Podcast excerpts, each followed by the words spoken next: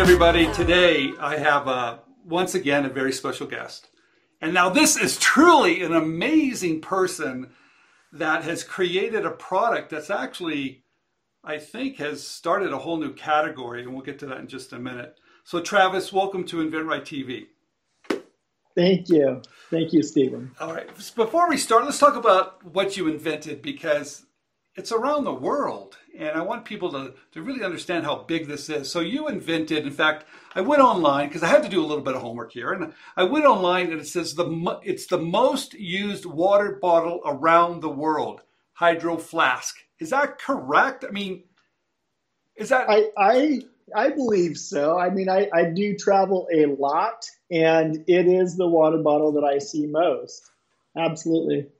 But okay, so you created this this water bottle, but it's much more than that, isn't it? Because I looked at the full range of products now that the, the company offers, and it's like a hundred different products that's sold in 17 different countries. So can we talk a little bit about what the product is and what it does? First one.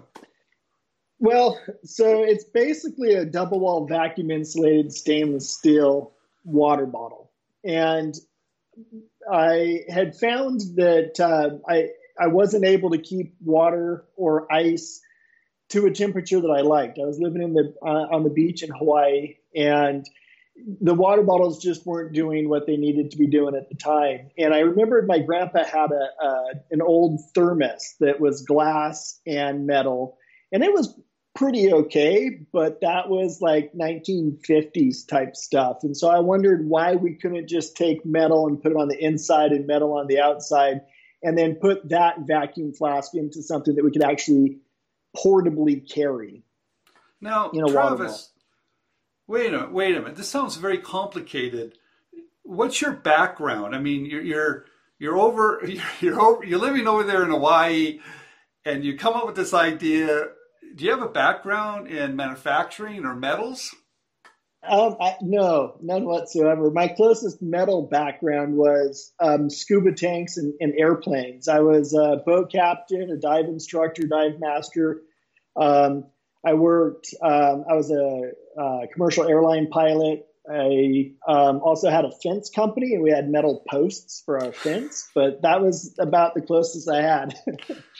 So what do you do? You come up with this idea and you go, look, this technology is old thermos. I guess that's what we're talking about. It's old, it's tired, there needs to be something new. So where do you start? You have that aha moment. Where do you go from there? Well, that aha moment was um, it was it was really the starting point of a lot of um, just serendipitous events and coincidences that took place that just kind of propelled Hydro Flask to market. Once once I kind of once it came out of my mouth that I would do that, I would I would create something from nothing. Um, it just it just started happening on its own almost, and and I don't have a lot of great explanation as to how. I kind of grayed out there for a number of uh, units of time, and and it just sort of happened. I didn't have a lot of experience with even using Google uh, back then, 2007, 2008. I wasn't really computer um, fluent, and definitely way before Alibaba and some of those, you know, type things were were available. A lot of the Chinese weren't even on the internet at that time. They didn't have. They still don't have Google. And, and so it's hard for them even to find Americans to come and work with their factories. And so it was a lot of work. So wait a minute. Let's talk about that. How do you get the first one made then? I mean, did you did you travel over to the Far East, or did you find a U.S. Uh, contract manufacturer to make that first prototype for you? How'd you do that? Do you remember? Well, actually, it, it became it became a bit of a challenge because I could not find anybody in China who was willing to work with me. At that time, they were doing aluminum water bottles, and that was it. Um, there was one or two factories that were doing uh, single wall stainless steel uh, water bottles, and they told me no, that they weren't interested, that there was no market, no way. People are just barely paying 20, they're not going to pay 30 for a water bottle. And so it just kind of became a challenge. Like I started to just want to find somebody who would take a take a risk on me and i was able to find a, a trading company which has a lot of inherent risk um, in and of itself, which I didn't realize for you know a number of orders later. And, and that's just you know they they told me that they would take a chance and, and make us three thousand bottles, and um, they sent us a couple prototypes, which I didn't like, but everybody we showed just loved them, and they thought that it was the best thing they'd ever seen, and I thought it was awful, but it gave me incentive to create uh, you know additional versions. Okay. So, how did you tell us about that first one you sold? Did you uh, did you walk into a a store and say, "Hey, look at this, carry it"? I mean, what was that experience, and how did you do it? Well, so the first um, we had ordered three thousand for for the first initial MOQ. The minimum order quantity they wanted was three thousand, and we sold everything we owned to i mean literally down to the cutlery. We sold everything we owned left hawaii moved into bend with my mom and um, we only had enough money for 1500 so we bought 1500 bottles and took them up to the portland saturday market here in portland oregon and uh, showed up and they said oh absolutely not. Nobody's going to want those. That's ridiculous. They cost too much. No. Um, so they they told us no the next day, went back on Sunday because it's Saturday, Sunday. Went back on Sunday and, and said, you know, please, can we just try to sell bottles and just let's see what happens? And they said, fine, you can go out by the railroad tracks and set up a table, but that's about it. So we went out there and set up a little table uh, next to the Max. I mean, literally right next to the train. And it was about 100 degrees, and we put ice in the bottles. And I just started throwing bottles at people with ice in them, and they would open it up and just be amazed that there is still ice. And I remember the first guy who bought the first one, it was a black one, black 21 ounce. Um, he almost started crying at how excited he was and how just like like his mind literally just popped and it was like okay cool we're on to something and we sold enough that the following weekend they allowed us to come inside and, and have a real booth uh, at the at the market Wow, that almost that almost gives me goosebumps because I started I started my career selling things um, basically with the table just to see if people wanted it. So what a great test! Did you know at that point you had something? Because I know it's been hard. It, it had to be a struggle. You're you're you sold everything. You're probably doubting yourself along the way. How did you stay with it? I mean, how did you say, "Look, I'm going to keep doing this"? You know it, it was. It was extremely difficult and a lot of naysayers. But then when selling a product to somebody and looking in their eyes and, and hearing them give feedback, it wanted, you know, I wanted to sell two. I wanted to sell three. You know, it just started to compound. And um, and we had no other option. I mean, there was there was no plan B. It was we need to sell these bottles or else we're not going to eat tonight. Like it, there there wasn't there wasn't any other option. Okay.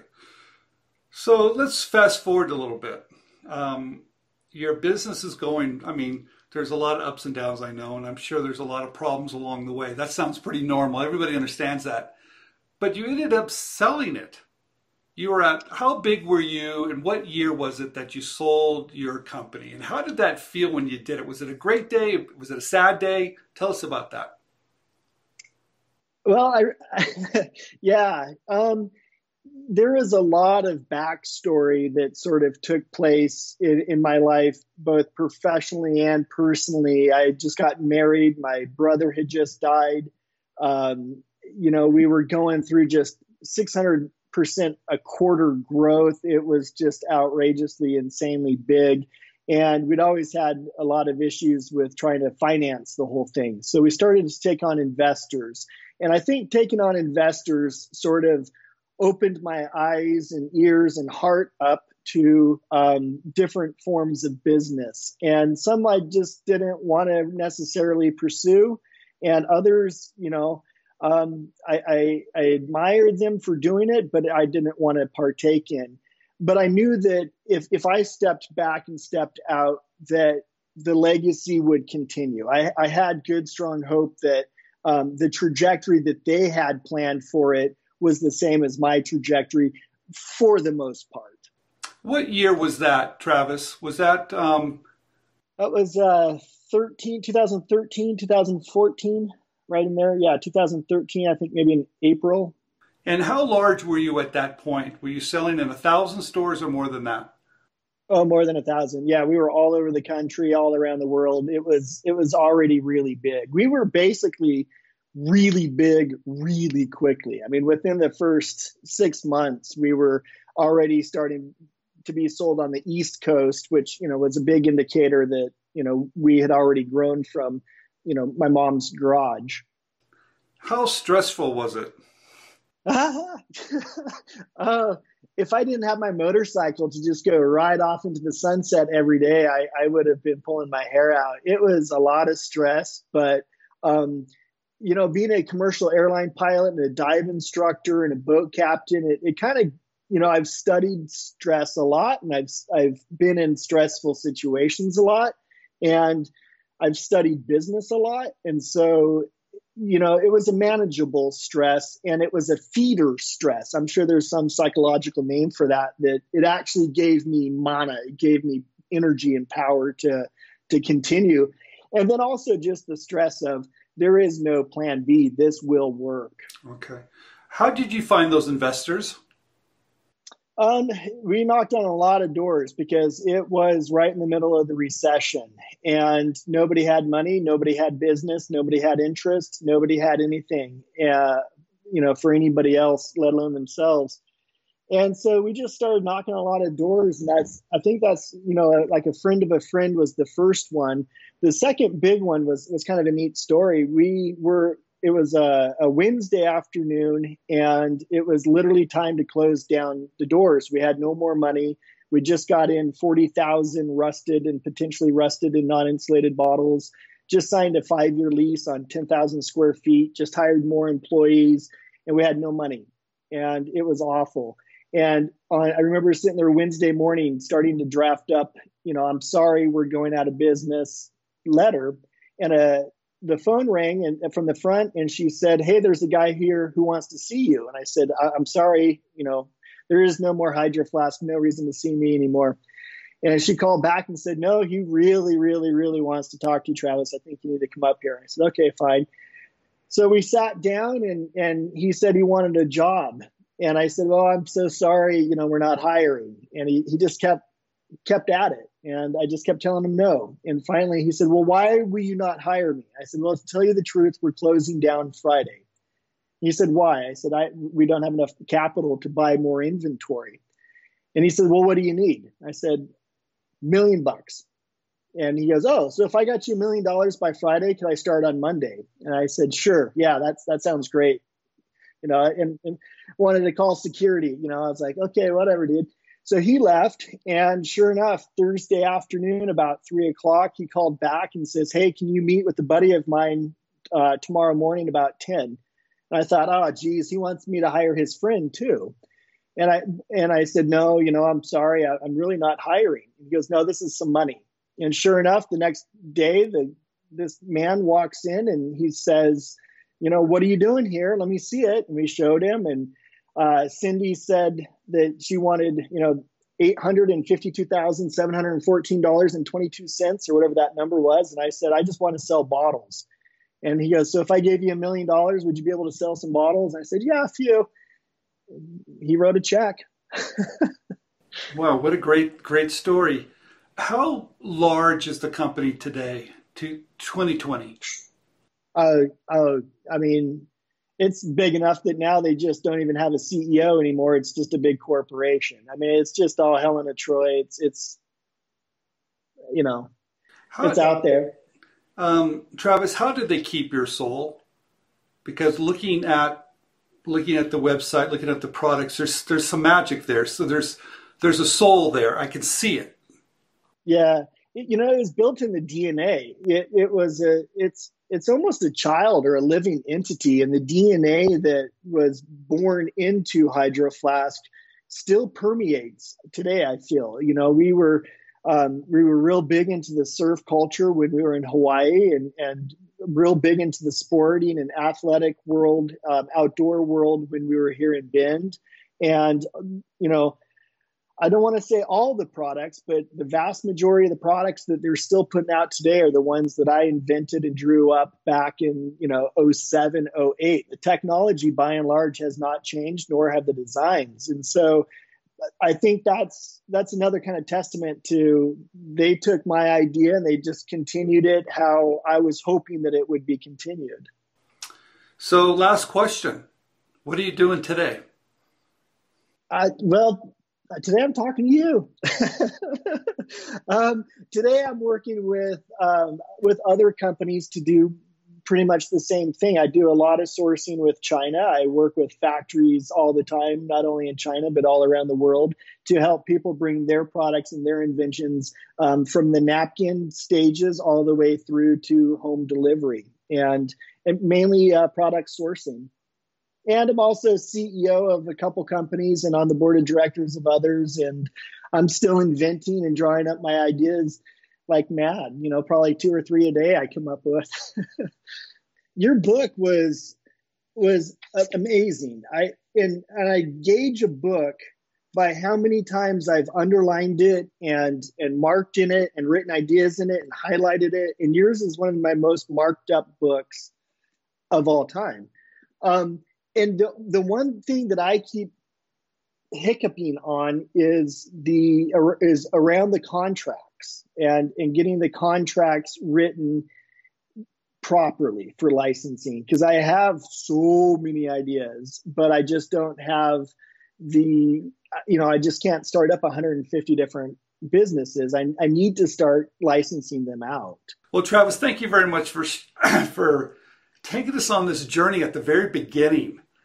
And because I know there's a lot of people that are wondering, can I do this? And I, and I think you gave them inspiration today.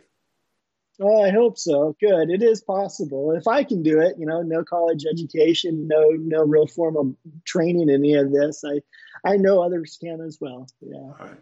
Travis, thank you very much. Thank you, Stephen.